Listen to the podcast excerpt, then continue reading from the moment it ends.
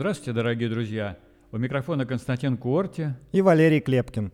В эфире радио «Эхо Хельсинки», независимая радиостанция, вещающая на коротких волнах из финской столицы. Мы были созданы в ноябре прошлого года по инициативе шведского интернет-провайдера Банхоф как партнеры радио «Эхо Стокгольма», начавшего свою работу вскоре после развязывания российской агрессии против независимой Украины. Сегодня, 22 января 2024 года, полномасштабная война продолжается уже 698 дней. Эхо Хельсинки в эфире по вторникам, четвергам и субботам на коротких волнах в диапазоне 31 метра на частоте 9670 кГц в 11 вечера по Киеву и в полночь по Москве. Мы выкладываем наши программы на платформах Telegram, SoundCloud, Apple Podcast и YouTube.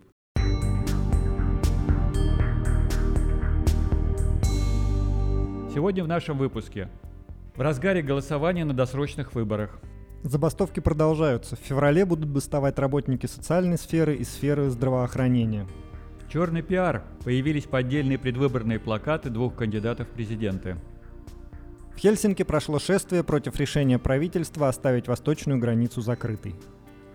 Акция «Россия без Путина» в поддержку политзаключенных собрала в Хельсинки около 200 человек. Президент Нинисто заявил, что при выдаче финского паспорта Финляндии следовало бы перейти к принципу взаимности. В этом случае, например, россияне больше не смогут претендовать на двойное гражданство в Финляндии.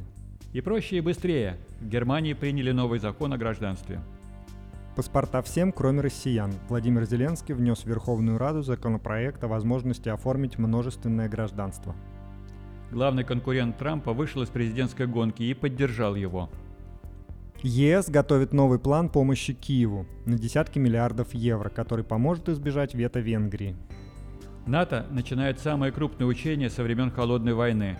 Они будут длиться 4 месяца. Трагедия в Донецке. 28 человек погибли, 25 получили ранения. В Ленинградской области ввели режим повышенной готовности на объектах критической инфраструктуры из-за дроновой атаки. Российские власти объявили, что с начала войны зафиксировано 220 случаев, связанных с нападением и поджогами военных комиссариатов, а также объектов органов власти. В Госдуму внесли законопроект о конфискации имущества за фейки о вооруженных силах Российской Федерации. Мы также продолжаем цикл заметок искусствоведа Александра Кулакова о культурной жизни Финляндии.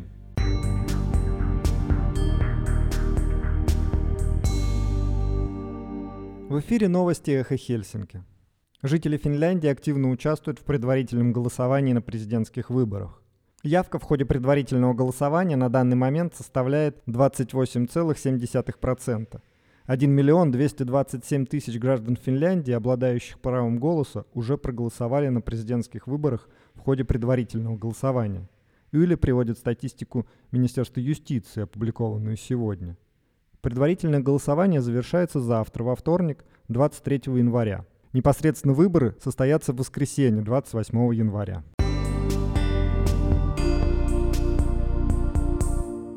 Центральная организация профсоюзов работников с высшим образованием АКОВА присоединится к политическим забастовкам.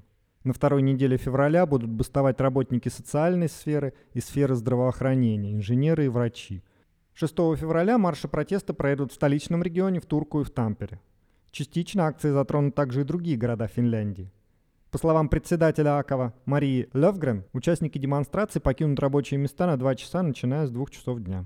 Вице-председатель Акова Микко Сало заявляет, что они не согласны с планом правительства расширить полномочия работодателей и согласовывать условия труда локально, так как это ущемляет права части работников.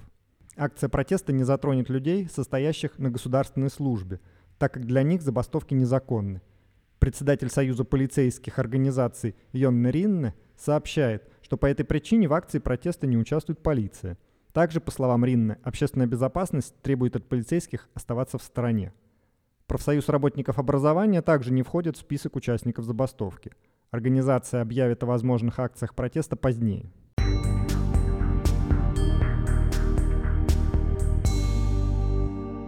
В Хельсинки появились поддельные предвыборные плакаты. На них Халла Ахо назвали фашистом, а Пекка Хаависта обвинили в излишней гибкости. На трамвайных остановках в Хельсинки появилась несанкционированная реклама, которая имитирует предвыборные плакаты кандидатов в президенты. На них изображены кандидат в президенты от истинных финнов Юсси Халла-Ахо и кандидат от объединения избирателей и поддерживаемый зелеными Пекка Хаависта. На плакате с кандидатом от истинных финнов написано «Фашист Халла-Ахо» и «Финляндия должна быть безопасным местом для нацистов». На плакате с Пекка Хаависта написано «Закрыть границы еще быстрее», и он представлен в написанном тексте как стремящийся к власти любой ценой и готовый менять свою позицию, лишь бы получить дополнительные голоса.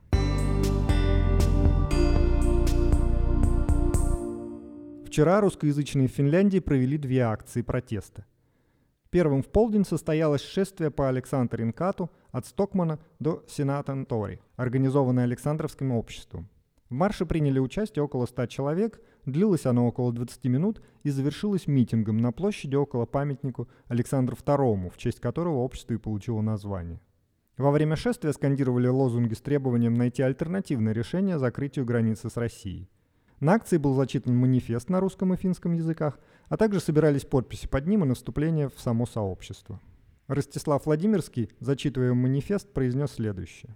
Мы собрались для призыва к официальному диалогу о пересмотре решения Государственного совета по закрытию восточной границы. Мы видим, что наконец-то наши призывы были услышаны.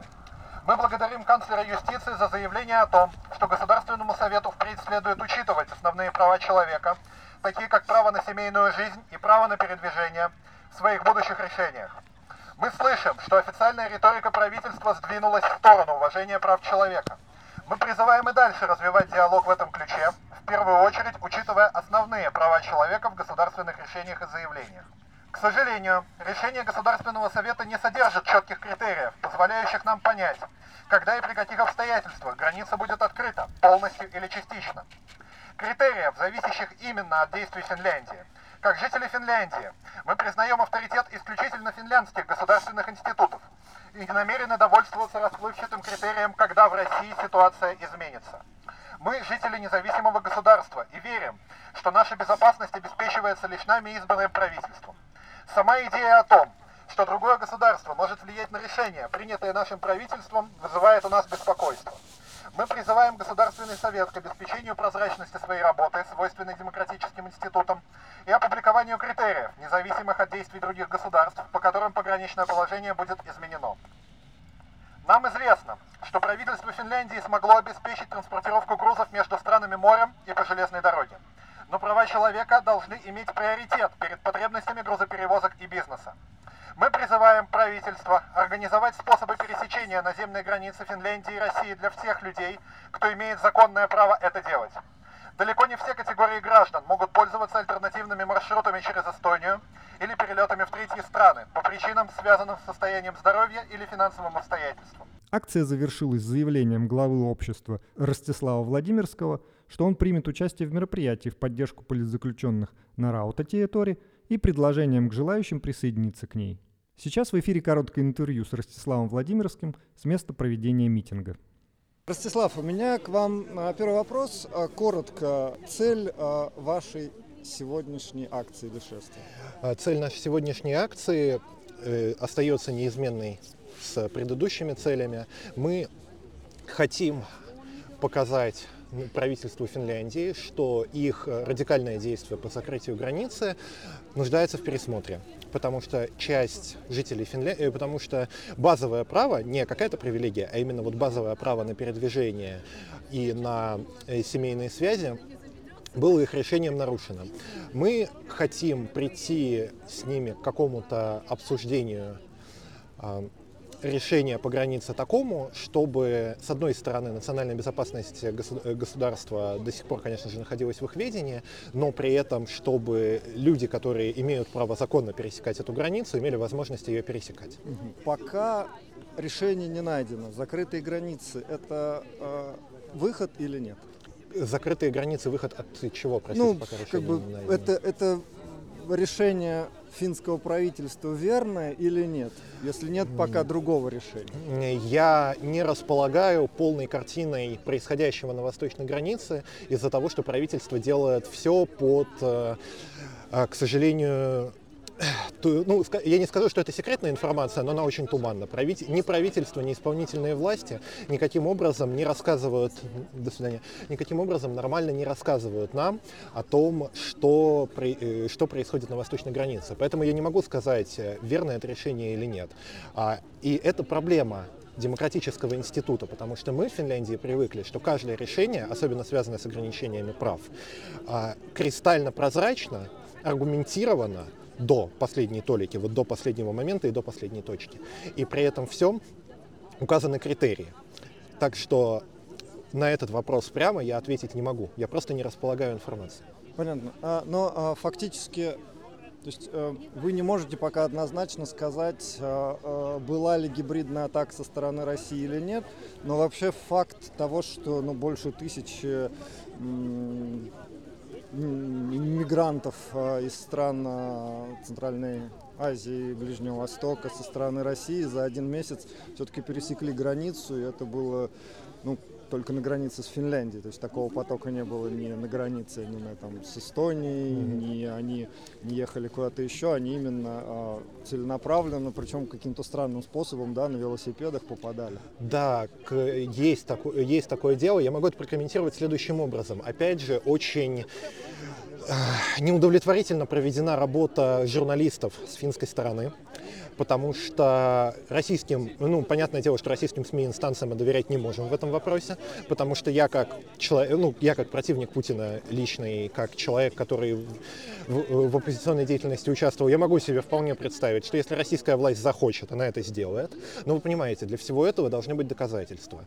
А никаких расследований проведено не было, несмотря на то, что возможность, я полагаю, возможность у наших финских СМИ направить какие-то, направить кого-то для того, чтобы провести полноценное расследование, которое могло бы впоследствии каким-то э, каким образом быть проверено фактами, э, э, то есть факты могли бы быть проверены через независимые источники.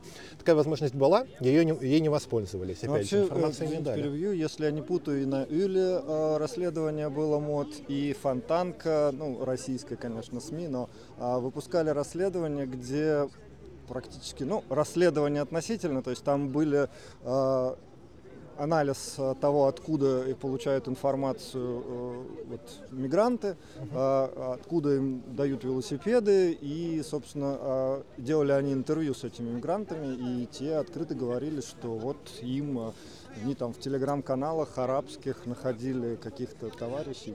Это, это хороший репортаж, но это не расследование. Когда мы говорим о такой вещи, как гибридная атака, то есть, ну, во-первых, что, что есть слово гибрид? Это это несколько каких-то направлений действий, да, а не одно. А если мы говорим о том, что Российская Федерация просто направляет мигрантов на границу, это ближе к DDoS-атаке на сервер, условно говоря. То есть здесь нет никакого гибрида, это просто, это просто тупой спам, извините меня за выражение. А, к сожалению, расследование именно, которое указало бы, например, на то, кто действительно стоит за тем, что этих людей туда направляют, самоорганизовываются ли они сами, или через каких-то частников, или там действительно приложили руку российские спецслужбы, службы. Никакого этого расследования, никаких намеков не было. А проблема в том, что его даже не начали. В, то есть сделали только репортажи. Репортажи, безусловно, были. Расследования не было. Окей, вопрос а, следующий. Часто слышу его как упрек а, вот, сторонникам за поиск альтернативного решения, что сейчас а, Финляндия находится, в общем-то, под угрозой, потому что Россия ведет войну в Украине, и не есть ли сейчас, как бы, нет ли такой необходимости сейчас, э, собственно, пожертвовать или как бы не так активно защищать какие-то свои права э, или признать, собственно, право на ограничения в связи вот с этой развязанной войной, тем более, что, а, ну, условно говоря, те же украинцы, которые вынуждены были покинуть свою страну, они, например, тоже как бы лишены возможности приехать там в свои дома, потому что там просто бомбят. Ну, во-первых, а, я категорически не, не приветствую коллективную ответственность. Я считаю, что каждый человек лично должен а, нести ответственность за свои действия. Я прекрасно знаю, где я был 24 февраля 2022 года и что я делал после этого. Моей, э, мо, моей ноги в поддержке, э, в поддержке войны не было в принципе. Ни моей ноги, ни моего слова. По этой причине э, это раз. Два. Я прекрасно помню, откуда, как дул, дул ветер и как все начиналось с Путиным. Я помню первую итерацию, в которой я был еще совсем ребенком, но про которую мне рассказывали, которая происходила на моих глазах, про марши несогласных. Потом я помню белую ленту 11-12 года. Потом я, помню, э, потом я помню Крым, а потом я помню то, как они начали войну. Их аргументы были абсолютно теми же. Они говорили о том, что нам нужно пожертвовать чем-то, нам нужно пожертвовать своими гражданскими правами, конституцией, не раскачивать лодку, и все это ради национальной безопасности и ради лучшего будущего. Лучшее будущее в России наступило? Нет, оно стало хуже. Зачем бороться с чудовищем, становясь чудовищем самому? И зачем, как говорил Ницше? И опять же, как говорил Ницше, как я его уже цитировал, если ты смотришь бездну, бездна смотрит в тебя. А Россия, безусловно, сейчас совершает, ну, Российская Федерация, ее правительство действительно совершает крайне противоправные действия и буквально, ужас, буквально ужас и деструктив. Причем деструктив, причем я это говорю с позиции человека, которого интересуют права русскоязычных. То есть я говорю о том, что да, война в Украине поставила, ну, э, э, поставила русскоязычных Украины в условиях хуже, чем до этой войны. Тем самым это совершенно отвратительно, просто даже с технической точки зрения, если мы уберем мораль и включим цинизм. А вот однако Россия не единственная. У нас же есть, например, Венгрия. Венгрия, ну это же буквально диктатура. У нас сейчас э, в правительстве состоит коалиция людей, наполовину наполовину состоящая из, э, скажем так, более либерально правых, и на определенную часть состоящая из людей, которые вот буквально, э, буквально если не радикальнее, исповедуют, исповедуют те же ценности, что и современное венгерское правительство. Спасибо, но я не хочу в диктатуре воевать против диктатуры. Я хочу в свободной стране, э, я хочу жить в свободной стране, где мои права соблюдаются. А, принято еще один упрек по поводу того, что вы вроде как призываете к открытому разговору, но группа в Телеграм у вас закрыта, как туда попасть, непонятно. А, у Александровского общества нет группы в Телеграме. Есть э, та, тот чат, в который, к которому регулярно отсылаются. Это, простите, флудилка, которую сначала со, которую собрали активисты совершенно независимо. А, я лично имею там, мне выдали там права модерации буквально неделю назад. Я сам, это, я сам не очень люблю этот чат по той простой причине, что там достаточно много людей, с которыми я не понимаю, с кем я общаюсь, понимаете? То есть там временами даже имен нет. Это просто чат для заинтересованных каким-то образом в пересмотре э, вопроса границы. Они не представляют Александровское общество, они не представляют наших сторонников, которые приходят на митинги. А э, на данный конкретный момент официально, прямо совсем юридически, Александровское общество представляет 4 человека, ну а именно Э, не, э, неофициально примерно вот человек 20, плюс можно спрашивать у людей на митингах, опять же, которые к нам приходят, тоже чаще всего их э, позиция и повестка совпадает с нашей, плюс они подписываются под манифестом. А то, что там в чатах, а то, что там в чатах люди, там людей банят или они не могут с кем-то поговорить, когда у нас, вот мы сейчас на следующей неделе организуем, вот мы сейчас организовали группу в Фейсбуке предварительно, вот мы сейчас эту ее проведем. И и до того, как мы проведем новый офлайн ивент мы сделаем в Телеграме два чата. Один чат будет для именно членов Александровского общества, а другой будет приемная, когда приходите и задавайте вопросы. Кроме этого, я уже, засвети... Э, я уже засветился ну, на телевидении. Если вы хотите подискутировать лично со мной, как с председателем, или же организовать какие-то встречи с активистами и так далее, пишите мне напрямую. А, я готов слушать. воспользуюсь случаем. Как насчет э, дебатов у нас в студии э, со, со сторонниками закрытых открытых границ. А вы, э, а вы, э, вы предлагаете это на какую дату? А, договоримся, когда если будет удобно, хотите... на следующей неделе, если mm. будет возможность, давайте я готов, я готов это рассмотреть, ваш контакт у меня есть, главное время. Все, я отлично, тогда будем согласовывать. Спасибо большое за интервью, удачи Все. вам. Все, благодарю.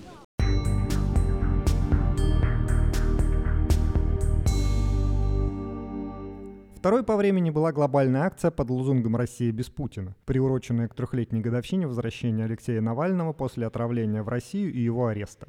Став самым узнаваемым и известным политическим заключенным современной России, он своим именем позволяет привлечь внимание к тем уже тысячам преследуемым путинской России за свои политические убеждения.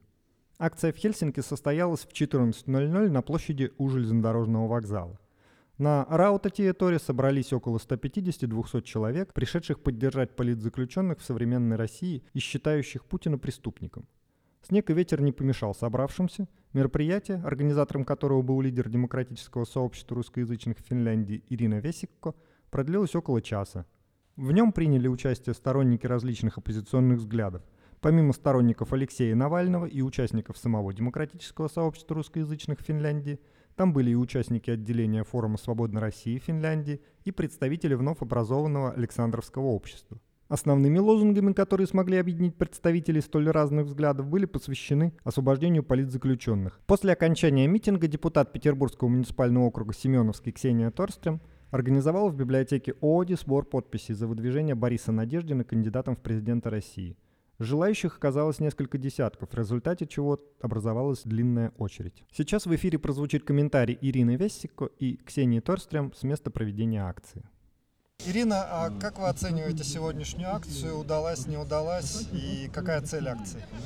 Ну, я считаю, что любая акция удачная, если она осуществляется и вообще проходит. Э, достаточное количество людей, в принципе, пришло. Могло бы быть и больше, как обычно. Не 20 тысяч проживающих в Хельсинки. Вот, а, опять же, таки человек 150-200, да, и поэтому не так много, но все-таки я даже ожидала меньше, на самом деле, когда мы объявили, опять же, таки не так э, давно. Вот, э, поэтому, то есть, Навальный все-таки вот его имя притягивает именно вот этот вот повод, потому что каждый год, тем более, мы уже третий раз подряд это делаем, и нас приходит вот такое количество все время, то есть вот э, именно на этот повод а, ареста, отравления, на арест Навального, потому что это наш день рождения, если честно, вот именно 21 э, января с 21 года, с того момента, вот мы по всему миру сегодня вышли 130 городов, и это нам было важно, мы бы, то есть попросила команда Навального в любом случае это сделать, и все соглашаются, некоторые там самостоятельно это делают, не включились в общий список, но это не важно. А, вот, но все равно это здорово, что это а, происходит, что мы это делаем, что если не сделаем, ничего не будет. И никто не узнает, не придет СМИ, не, не снимет и не покажет, что есть как бы а, какие-то другие россияне. Вот. И всегда любой инфоповод, он как бы важная, важная история, важное эм, событие. Вот. Поэтому, мне кажется, все хорошо получилось, поэтому, вот поэтому мы и вышли, только, то есть как бы они назвали эту акцию в этот раз «Россия без Путина», как я говорила, и потому что они пытаются уже направлять, и она как бы направлена даже не здесь, правда, за рубежом проживающих, а на кого-то там, вот на именно на россиян внутри страны. А, даже такая компания, потому что она включает в себя там определенные еще какие-то... Одна из а, целей — поддержка политзаключенных. Да, поддержка, поддержка политзаключенных. Это как бы основная цель, которую я хотела просто поддерживать, как бы вообще кричать о ней, и мы сделали специально вот эти вот плакаты, мы их мастерили буквально там ночами, чтобы вот эти яркие взять, вот, и распространили, пытались это распространить, потому что не только ограничиваться этим лозунгом, а, естественно, за Навального политзаключенных, потому что чтобы всех их по, по максимуму как-то пытаться упомянуть и говорить о них, что это самые позитивные люди, которые верят в это будущее, то есть они самые большие патриоты, сидящие за решеткой, реально, и нам должно быть стыдно, если мы по-другому ведем себя и вообще вот малодушие какое-то слишком большое себе позволяем, какую-то депрессию там, и вот проживая как вообще в безопасности. Вот, вот это вот самое основное, вот это я только ради этого хотела прийти, вот это сказать. Отлично. Как мы еще можем помочь заключенным в России? Их, ну, им нужно писать. Вот это еще не упомянула. Им нужно писать обязательно. Uh, у нас вот недавно был этот фестиваль «Дед Мороз против Путина», и там была uh, такая пьеска на полчаса, два человека, человек, который пишет э, э, по и тот отвечает. И не всегда при, приходят ответы, но не всегда он получает вовремя, но все равно вот это вот, и он рассказывает, насколько важна вот эта поддержка, и, мы настолько сильно вот вниклись вот эту вот ситуацию, а потом подумали, а что если те, которые вообще не получают ни одного письма, представляете, то есть он сделал, сделал, человек вышел, как бы сделал какой-то жест, а, просто ради всех, ради страны, ради как бы вообще не только себя, а ради всех таких же, как и он, и его забыли полностью, и человек как бы в вот этом изоляторе находится, вокруг как бы монстры какие-то, да, и ну, настоящие преступники, и никто, и он не получает даже ничего. То есть нужно каждому особенно забытому человеку, которому никто не пишет, вот это вот обязательно. И нам нужно возобновлять вот эти вот наши, делать еще больше вот эти вот акции писем политзаключенным, чтобы писать как бы каждому из них. Это очень важно. Но, но это происходит в разных странах, и помало того, что даже те, которые уехали куда-то там вот за границей живут, они как-то даже могут, потому что можно какие-то посылочки каким-то отправлять, потому что можно им там что-то вот буквально спрашивать, чего не хватает, потому что есть такие политзаключенные, что их э, не поддерживает собственная семья, про них как бы забыла, то есть они как бы да, с телевизором в обнимку и думают, что как бы нет предателей, все такое тоже есть. А, вот, и, и те, у кого вообще никого нету, например, и там буквально, чтобы что их перевозят из колонии в колонию, и нужно что-то иметь, а у них там ничего нет, у них ни денег нету, ни вообще каких-то вещей, да, и что-то вот такое вот буквально там футболки, там носки или что-то теплое отправить, потому что спросить про состояние здоровья. Благо сейчас, например, с Барышниковым вот это вот ему разрешили с семьей встретиться, его сейчас в больнице находится. Но сколько мы э, боролись за это, сколько мы петиций писали, мы отправляли прям буквально в колонию, да, там были целые такие петиции. Мне кажется, поддержка заключенных может стать вот, собственно, одним из объединяющих моментов, потому что я сегодня на, здесь на акции видел и сторонников из форума «Свободной России», и, собственно, вот из-за недавно или образующегося Александровского или как-то сообщества, и э, вот сторонников Алексея Навального, mm-hmm. и, в принципе, там, сторонников э, или как идеи, что России вообще нужно как империи развалиться, и поэтому и они все пришли именно в поддержку да, заключенных, да. это внушает оптимизм, мне кажется. Да. И вот, да, это очень, это совершенно верно, очень важно действительно о них думать и, потому, и вспоминать, и типа смотреть, что они говорят. Вот эти все последние слова, это просто, не знаю, где-то нужно большими буквами писать и перечитывать. Отлично, спасибо большое, удачи. Спасибо. Ксения, а, у меня а, пара вопросов. А, можете прокомментировать, с какой целью именно вы пришли сегодня на акцию? Я пришла с целью выразить протест против Путина, напомнить всем, что три года назад Алексей Навальный был отравлен и вернул, выжил и потом вернулся в Россию героически и был арестован. И вот уже три года он сидит в тюрьме. Не знаю, что сейчас он за полярным кругом в очень тяжелых условиях. В общем, эту сегодня акцию организовывали фонд борьбы с коррупцией, и я посчитала важным прийти на нее, потому что это проходит по всему миру. И надо было показать, что в Хельсинки тоже много неравнодушных людей. Как вы считаете, чем это может помочь э, вот, российским политзаключенным? Политзаключенным, я думаю, это в целом помогает всем то, что мы не молчим, мы показываем, что мы не боимся. Ну, конечно, мы находимся в более спокойных и безопасных условиях, то, что мы говорим о политзаключенных, это очень важно, потому что единственное, что мы можем делать, это э, публичность, не забывать о них. Если мы о них забудем, у них будет гораздо меньше гораздо хуже ситуация. Мы все знаем, когда в закрытых учреждениях с людьми может произойти все, что угодно. Поэтому нам очень важно говорить о них и напоминать власти, что мы о них мы помним, мы знаем о ее преступлениях. И не зря Путин э, арестовывает, э, вернее, путинский режим репрессирует людей за слова и дает даже сроки больше, чем за убийство, просто за какие-то комментарии в Фейсбуке, за выражение мнения. По всей видимости, для него это очень болезненно, поэтому я считаю важным выражать э, свое мнение открыто, заявлять о том, что мы против войны, война несправедливая, агрессивная, Путин должен уйти. Как мы еще можем помочь, собственно, политзаключенным России? А мы, ну, политзаключенные, они выйдут на свободу, как только закончится этот режим репрессивный или как-то трансформируется, поэтому мы должны делать все от нас зависящее, все, что может быть полезно для этого. Каждый понимает по-своему эту полезность. А, но мы должны работать на то, чтобы Россия стала демократической. Тогда политзаключенных не будет. Хорошо, понял. Спасибо большое. Спасибо вам. Мы также попросили одного из тех, кто пришел оставить свою подпись за выдвижение Бориса Надеждина, прокомментировать, почему он это сделал. И вот что сказал Михаил. Михаил, я вот тут стихийно подошел взять интервью, потому что вижу, что собираются подписи, как я понял, э, кандидату Надеждину. С тем, чтобы он мог участвовать в этих выборах. Э, из каких соображений вы вот это делаете? А, для поддержания хоть какого-то гражданского и демократического движения в России, э, чтобы дать шанс проявить э, хоть одному антивоенному кандидату себя на этих выборах. Вы в Финляндии давно? Э, Два года почти. А это связано с как-то с призывом, да?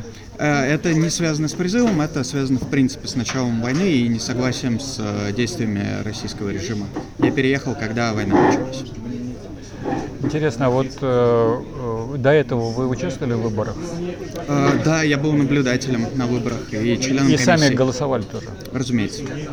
Это было в, каких, в каком месте? Э, В Санкт-Петербурге. В Санкт-Петербурге. Я тоже из, оттуда, поэтому это тем более интересно. Хорошо. Вы согласны с тем, что в выборах всегда надо участвовать в России, да? Э, Если возможность э, есть оставить свой голос, то да, желательно. Потому что это э, важный институт, и игнорировать его абсолютно ну, нехорошо. Это уже пораженчество. А вы считаете, это действительно институт выборов? Вы, э, в, Пете- э, в Петербурге и в России выборы есть или их нет? Я считаю, что это хоть и скомпрометированный, но все еще полуживой институт, который э, за последние годы, э, в том числе организации как «Голос» и наблюдатели Петербурга, старались э, привести ближе к норме.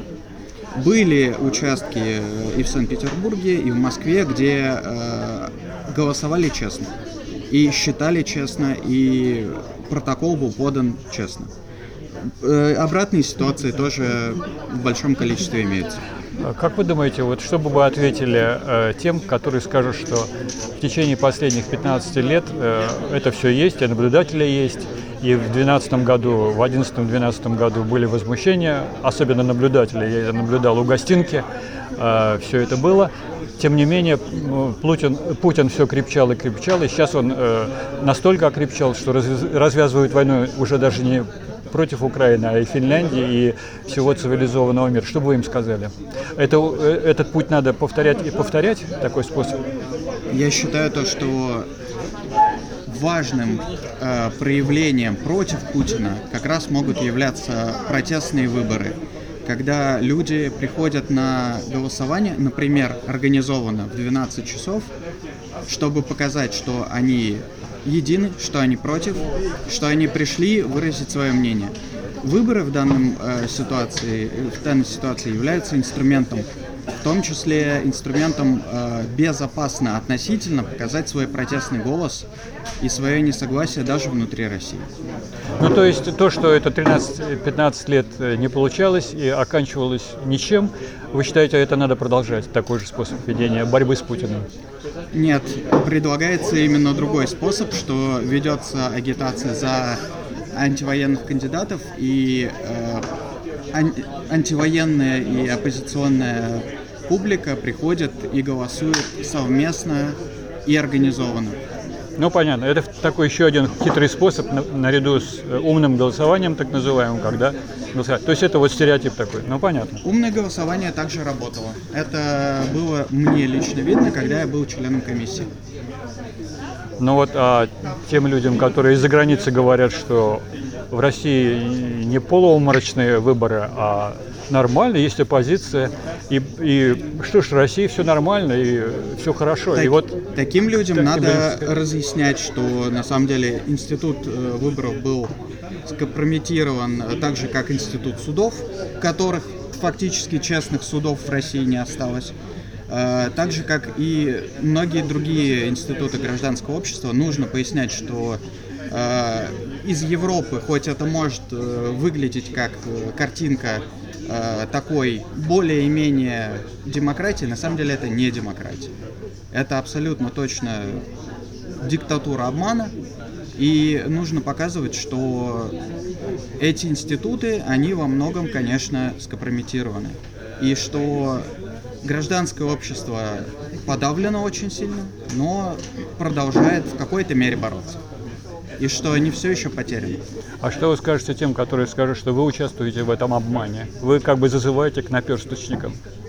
Э, Я им скажу то, что я участвую в этом спектакле как тот человек, который бьет по рукам, когда наперсточники начинают свои махинации. Ну, понятно. У Путина и у тех, кто организует эти выборы, как я понимаю, руки уже все в синяках просто. Ну хорошо, на это... Что вы говорите? Не в синяках именно потому, что не били, а надо бы бить. Руки у этих людей не в синяках, а в крови. Ну понятно. Но в следующих, Гага в следующих этих в кавычках выборах вы очередной раз будете отбивать руки Путину, да, и его команде. Нет, я уже живу в Финляндии. Участвовать не будете. Участвовать, если разрешат, я пойду и проголосую за, например, Надеждина, если его допустят до выборов. Хорошо. Ну, спасибо, Михаил. Интересно было послушать. До Вам свидания. спасибо.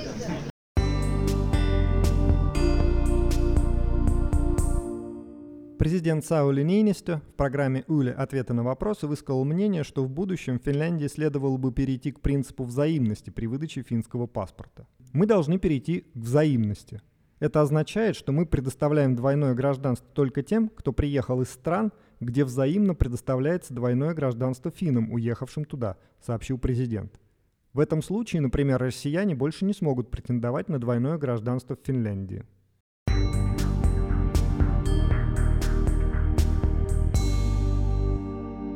Немецкие парламентарии одобрили в последнем чтении законопроект правительства о новых правилах получения паспорта ФРГ на прошлой неделе. Поправки в закон о гражданстве должны вступить в силу через три месяца после официального опубликования, предположительно с 1 апреля. Одобренный законопроект призван ускорить натурализацию иностранцев в Германии. Согласно поправкам, для этого потребуется прожить в стране 5 лет вместо нынешних 8, а при особых успехах в интеграции – хорошее знание немецкого и участие в волонтерской деятельности или профессиональные успехи и квалификация будет достаточно и трех лет. Кроме того, иностранцам, принявшим гражданство Германии, разрешат сохранять также прежний паспорт. Дети иностранцев будут получать гражданство ФРГ без каких-либо дополнительных условий, если хотя бы один из родителей по меньшей мере 5 лет живет в стране. Сейчас это происходит только при условии, что один из родителей проживает в Германии более 8 лет. С помощью реформы законодательства о гражданстве немецкие власти намерены, среди прочего, сделать Германию более привлекательной для квалифицированных специалистов. Реформа закона о гражданстве ожидаемо вызвала резкую критику со стороны оппозиции в преддверии голосования в Бундестаге.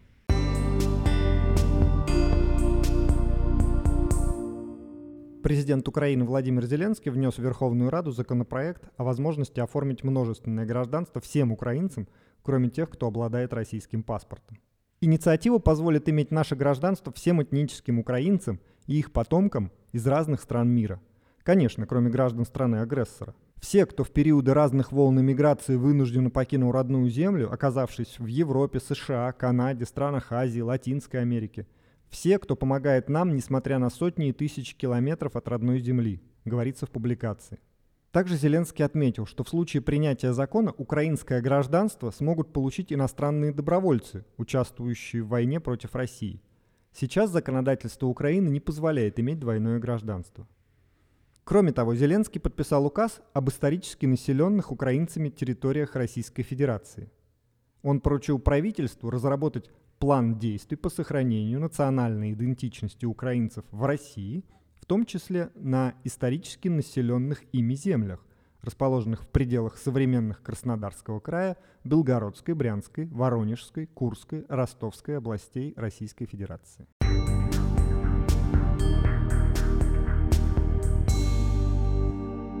Губернатор Флориды Рон Де Сантис объявил об отказе участвовать в выборах президента США. Он объяснил свое решение тем, что его действия не позволят достичь желаемого исхода. Я не могу просить поддерживающих нас людей безвозмездно тратить свое время и отдавать свои ресурсы, если у нас нет четкого пути к победе, сказал он в видеообращении в соцсети X. Видео он подписал цитатой Уинстона Черчилля «Успех не окончателен, неудача не фатальна, главное – мужество продолжать».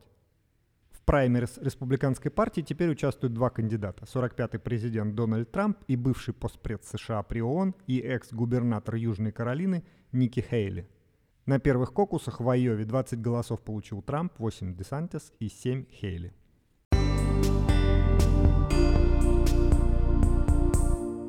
Евросоюз готовит новый план помощи Киеву на десятки миллиардов евро, который поможет избежать вето Венгрии. О конфиденциальном проекте, который планируется обсудить на саммите ЕС 1 февраля, пишет Wall Street Journal. 20 миллиардов евро планируется компенсировать странам Евросоюза за предоставление ими Украине десятков миллиардов евро военной помощи на протяжении ближайших четырех лет. Считается, что ряд стран ЕС истощили запасы до уровня, на котором они уже не могут предоставить значительный новый уровень помощи Украине, пишет издание. Учитывая эти трудности, предлагается создать новый специальный военный фонд для Украины, который поглотит часть оставшихся активов Фонда мира и будет пополняться на 5 миллиардов евро каждые ближайшие 4 года. Идея состоит в том, чтобы использовать эти деньги для компенсации странам за совместные поставки такой помощи, как боеприпасы, беспилотники и ракеты для ПВО. Остальные деньги будут использованы для оплаты растущих расходов на программу военной подготовки.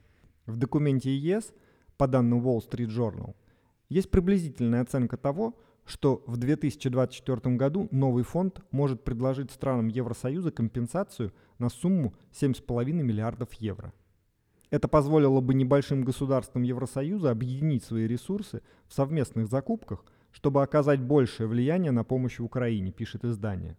Новый фонд, как считают авторы плана, облегчит европейским правительствам задачу совместно работать над тем, какие ресурсы более необходимы Киеву. В ходе войны России против Украины Евросоюз впервые начал использовать средства из Европейского фонда мира для финансирования летального вооружения для Киева, напоминают журналисты. В течение года 5,5 миллиардов евро было компенсировано странам, членам ЕС, которые снабжали Украину оружием.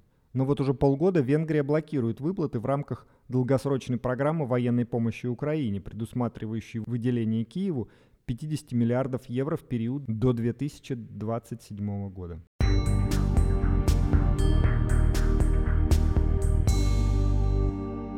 НАТО начинает самые крупные учения со времен Холодной войны – они будут длиться 4 месяца.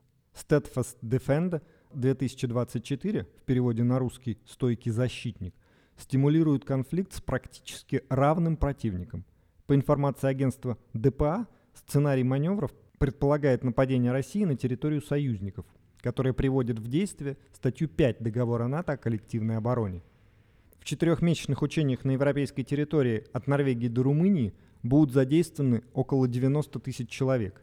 50 кораблей, от авианосцев до эсминцев, а также более 80 истребителей, вертолетов и беспилотников, и не менее 1100 боевых машин, включая 133 танка, 533 боевые машины пехоты.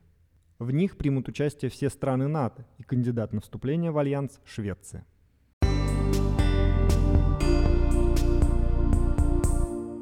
Вооруженные силы Украины утверждают, что не обстреливали рынок в Донецке – об этом идет речь в заявлении группировки войск Таврия, которая действует на этом направлении.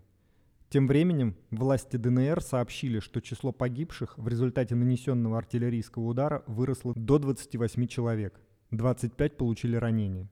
Это ставит обстрел в ряд самых кровопролитных атак по числу мирных жителей, убитых в Донецке за все время конфликта с 2014 года, посчитали важные истории. Назначенные Кремлем власти объявили понедельник днем траура – Украинские военные заявили о непричастности к обстрелу рынка Меркурий на окраине Донецка. Около 10 часов утра воскресного дня торговцы уже начали работу, поэтому на рынке было многолюдно. Власти ДНР утверждали, что артиллерийский огонь велся из-за линии фронта, до которой чуть более 10 километров. Однако в вооруженных силах Украины отвергли обвинения. Россияне распространяют информацию об ударе по рынку в Донецке – Ответственно заявляем, что силы, которые находятся в подчинении оперативно-стратегической группировки войск Таврия, в этом случае боевой работы средствами поражения не вели. России придется ответить за жизни, отнятые у украинцев, сообщают силы обороны Таврического направления. На артиллерийский удар по рынку, нанесенный воскресным утром, обратили внимание и в Организации Объединенных Наций, причем на высшем уровне. Генсек ООН Антонио Гутерриш решительно осуждает все нападения на гражданское население и гражданскую инфраструктуру, включая сегодняшний обстрел города Донецка на Украине, заявил представитель ООН. По данным Киева, в этот день, кроме обстрела рынка в Донецке, прилеты ракет и снарядов были зафиксированы более чем в 100 городах и селах 9 областей Украины.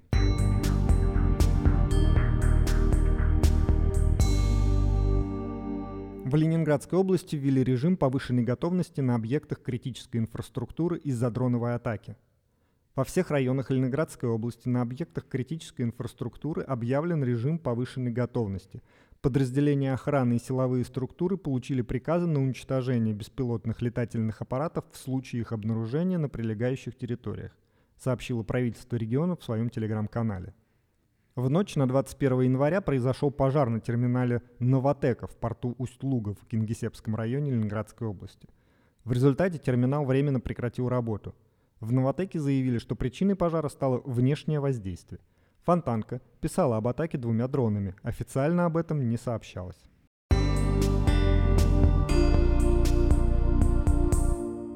С начала специальной военной операции в 58 субъектов страны зафиксировано 220 фактов, связанных с нападениями и поджогами военных комиссариатов, а также объектов органов власти. Об этом сообщил заместитель начальника Главного управления по обеспечению охраны общественного порядка МВД России Станислав Колесник, передает ТАСС. 85% поджогов раскрыты, 220 причастных к ним лиц установлены, 15 из них, несовершеннолетние, отчитались в МВД. За это время произошло 184 диверсии на железной дороге. По этим делам проходит 141 человек, включая 59 подростков, уточнил Колесник.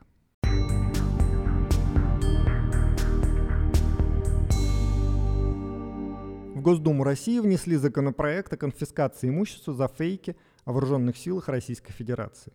Документ предусматривает конфискацию денег, ценностей и иного имущества, используемых и предназначенных для финансирования преступной деятельности против безопасности Российской Федерации. Также проектом предполагается по решению суда лишать почетных званий – Необходимо наказывать негодяев, в том числе деятелей культуры, которые поддерживают нацистов, льют грязь на нашу страну, солдат и офицеров, участвующих в СВО. Комментируя законопроект, сообщил председатель Госдумы Вячеслав Володин.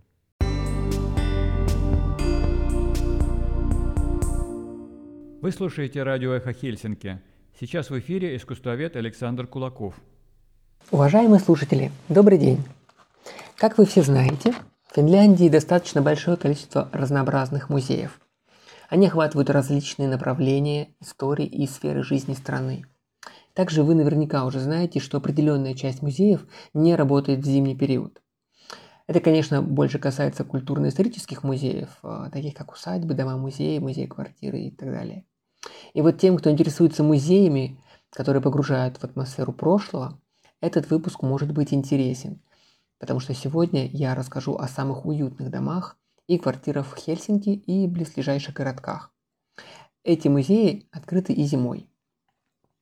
Наверное, стоит начать с уже охваченного в предыдущих выпусках музея Синебрюхова в Хельсинки.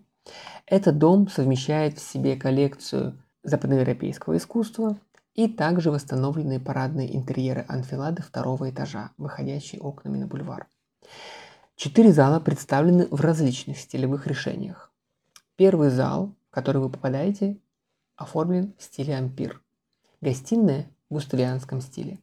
Кабинет хозяина восстановлен в первоначальном виде, когда он представлял собой типичную мужскую комнату второй половины XIX века, отсылающий нас к большому увлечению историзмом при декорировании помещений. Здесь вы увидите переплетение элементов эпохи Ренессанса – барокко, а также восточного направления. И завершает анфиладу столовая. Она оформлена в стиле голландского барокко.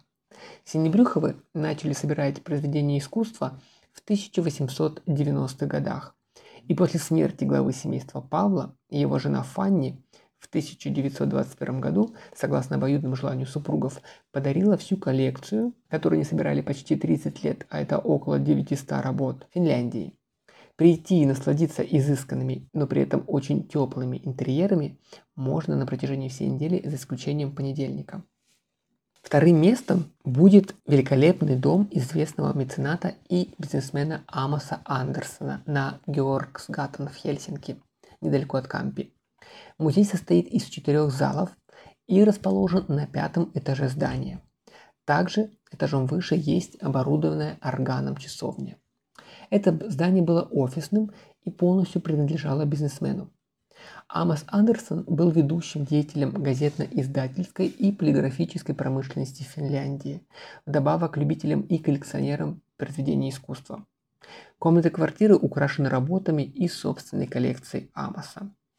Эта коллекция состоит из произведений финского искусства второй половины XIX – начала XX веков и европейского искусства XVI-XIX а, веков, которому Амос, кстати, давал большее предпочтение. Особые произведения искусства сакрального содержания. Особенно мотивы Мадонны доминируют во всем. Всего в доме Амоса выставлено около 50 картин и скульптур. В настоящее время дом восстановлен в своем первоначальном облике 1920-х годов. Попасть в музей можно бесплатно, но время посещения необходимо заранее бронировать на сайте музея. Далее мы двигаемся на остров Куусисаари в Хельсинки. Здесь, в бывшем доме банкира Анны Геленберг и его жены Сигне, расположен частный художественный музей, ныне принадлежащий одноименному фонду Сигне и Анны Геленберг. Родовое поместье семейства было спроектировано Матти Фейнелом в 1938 году а в 1955 году основное здание было расширено за счет пристройки.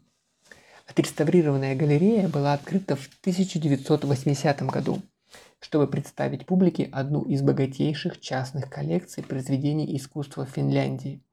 Она насчитывает более 350 работ. Особенно хорошо представлено финское искусство. Здесь, например, есть работы Галин Калилы, Эдельфельта, Особенно богато собраны произведения Хелен Шерфбек от творений многолетних исследований формы и цвета до автопортретов и натюрмортов, созданных в последний год жизни художницы. В коллекцию также входит старое европейское искусство, в основном это 16 и 17 века. Среди скульптур коллекции есть, например, голова Вяйно Алтанина и Алексиса Киви. В музее полностью сохранена обстановка и предметы быта, которыми на протяжении всех лет жизни в доме пользовались хозяева. До 15 февраля временно закрыт музей на подготовку новой экспозиции. Ожидается большая выставка произведений Хелен Шерфбек. Еще хотел обратить ваше внимание на несколько музеев в Хельсинки, которые могли бы вам в той или иной степени показаться интересными. Например, это музей фонда Рейтс который содержит работы финских художников и предметы декоративно-прикладного искусства, начиная с 16 и заканчивая 19 веками. Здесь представлены изделия из серебра и фарфора. Есть оружие и есть также мебель. Сам фонд был основан Марией Рейтс, женой одного из известнейших застройщиков и коллекционеров своего времени Лауры Рейтса. В своем завещании она распорядилась основать фонд в память о своем супруге и умершем в детстве сыне Лассе. Дом-музей открылся в 1971 году. Также можно обратить свое внимание на дом доктора Юхани Кирпеля. Его художественная коллекция включает в себя большое количество произведений финского искусства, начиная с середины XIX и заканчивая XX веками. Юхани пожертвовал свой дом и всю свою коллекцию Фонду культуры Финляндии. Музей сохранил часть обстановки и предметов быта. Еще есть музей-квартира Пяйвеки и Сакари Солбергов. Это супружеская пара юристов, которая на протяжении долгих лет собирала коллекцию произведений декоративно-прикладного искусства XX века. Музей расположен в их бывшей квартире, которая бережно сохранена в таком виде, какой она была при жизни хозяев – в доме эпоха модерна в одном из кварталов в Хельсинки. Безусловно, нельзя не упомянуть прекраснейший дом-музей Маннергейма с великолепными интерьерами, оформлением которых занимался сам хозяин. К сожалению, в 2024 году музей закрыт, но будем с нетерпением ждать его скорейшего открытия. Итак, двигаемся дальше. А дальше у нас дом Паландера в Хайменлинне. Дом Паландера представляет собой жизнь буржуазной семьи в Хаминлине.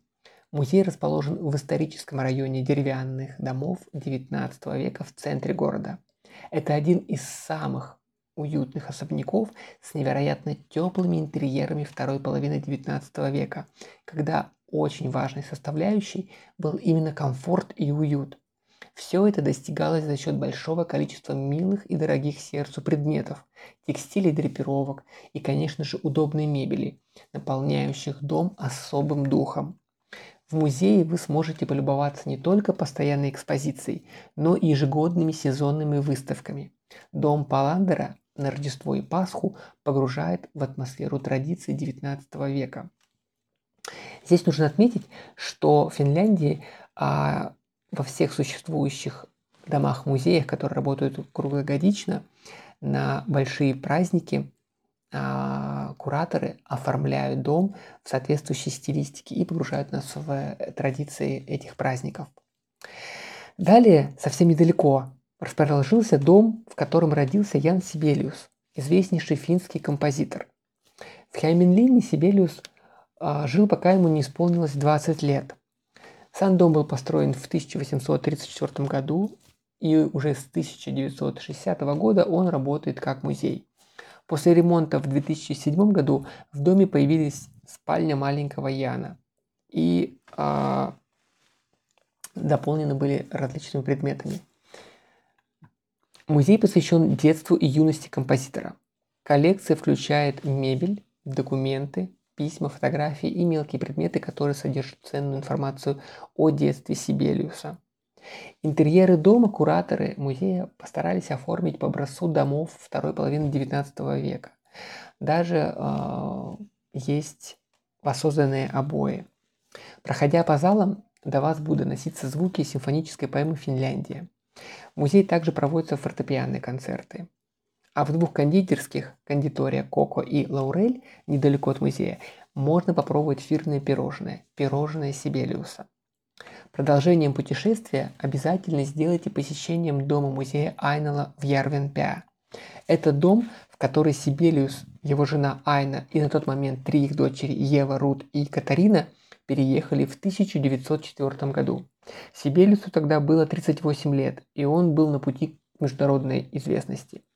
В общей сложности у Яна и Айна было 6 дочерей, из которых Маргарета и Хайди родились уже в Айнале.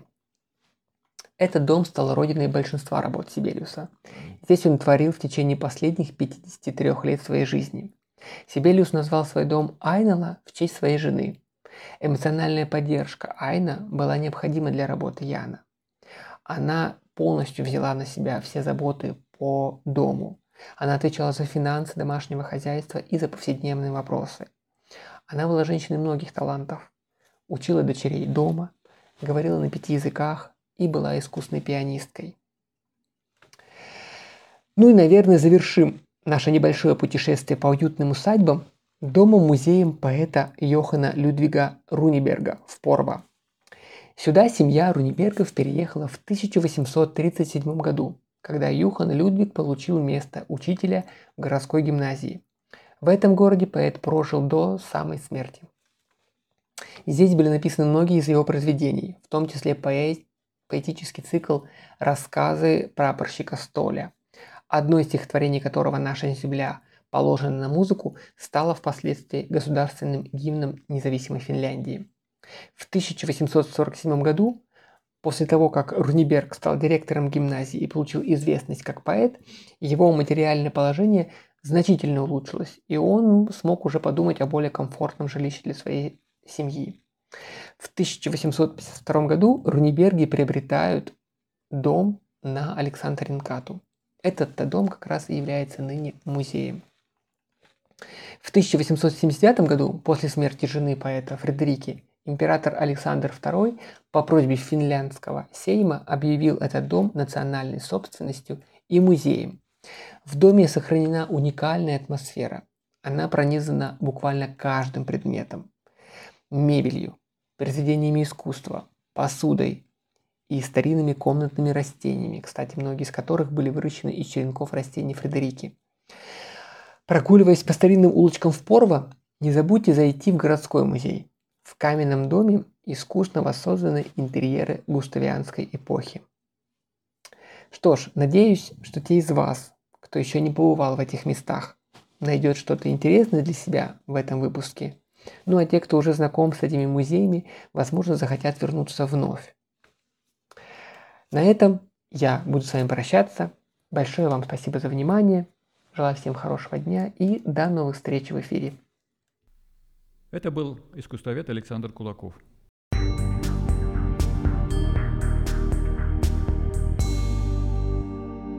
Наша сегодняшняя программа подошла к концу. Напомню, что «Эхо Хельсинки» в эфире по вторникам, четвергам и субботам на коротких волнах в диапазоне 31 метра на частоте 9670 кГц в 11 вечера по Киеву и в полночь по Москве. Мы выкладываем наши программы на платформах Telegram, SoundCloud, Apple Podcast и YouTube. Всего вам доброго и до новых встреч в эфире. С вами были Валерий Клепкин и Константин Куорти. До свидания. До свидания.